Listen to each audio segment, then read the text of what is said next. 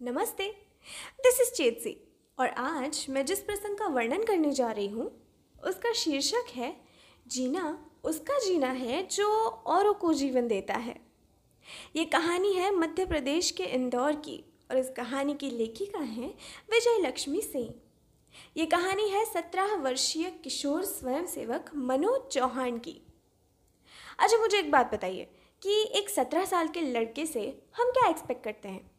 Generally ये उम्र यौवन की दहलीज पर कदम रखने की उम्र है। इस आयु में हम अक्सर अपने सतरंगी संसार के सपने सजाते हैं।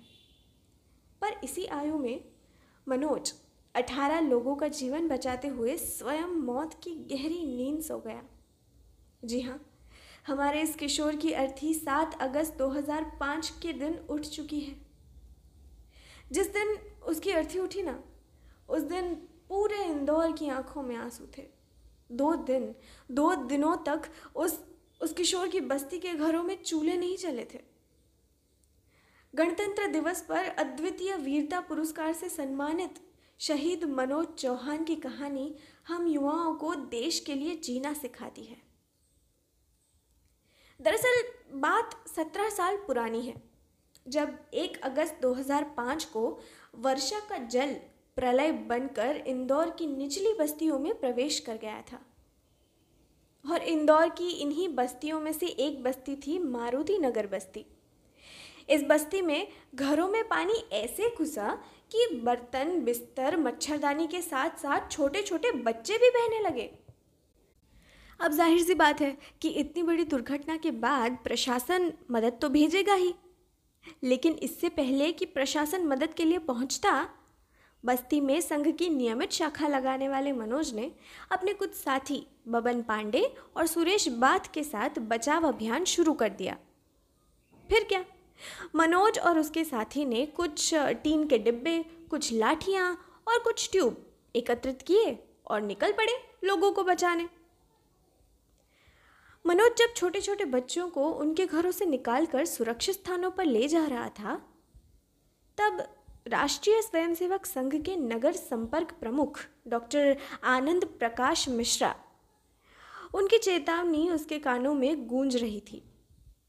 मनोज, तुम्हारे हार्ट के वॉल्व्स खराब हो चुके हैं।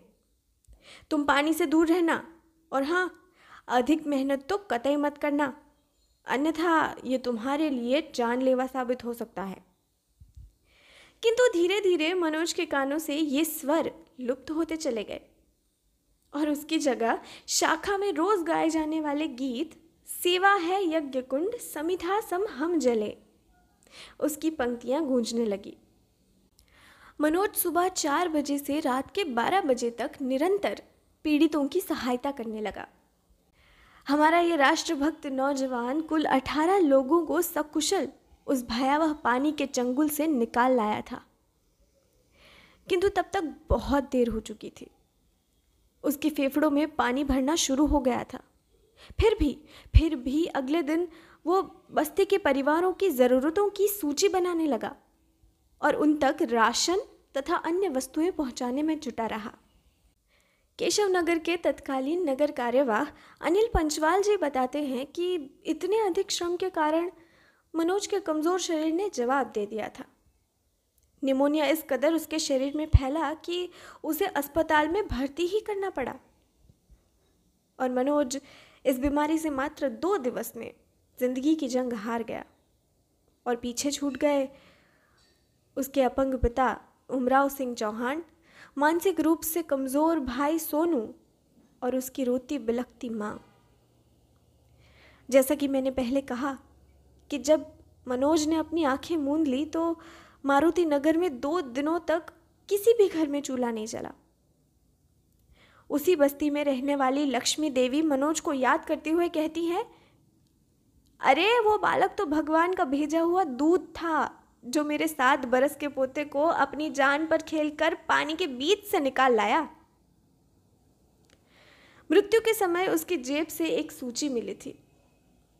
उस सूची में पीड़ित परिवारों के सदस्यों के नाम और उनकी ज़रूरतों का सामान लिखा था।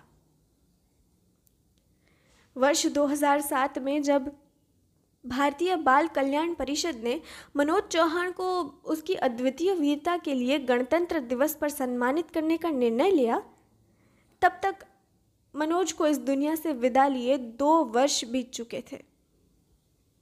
इस पुरस्कार के लिए राष्ट्रपति को पत्र लिखने वाले और संबंधित प्रक्रिया पूर्ण करने वाले नगर के प्रसिद्ध चार्टर्ड अकाउंटेंट राधेश्याम सोमानी और डॉक्टर शैलेंद्र जैन मनोज को याद करते हुए भावुक हो जाते हैं।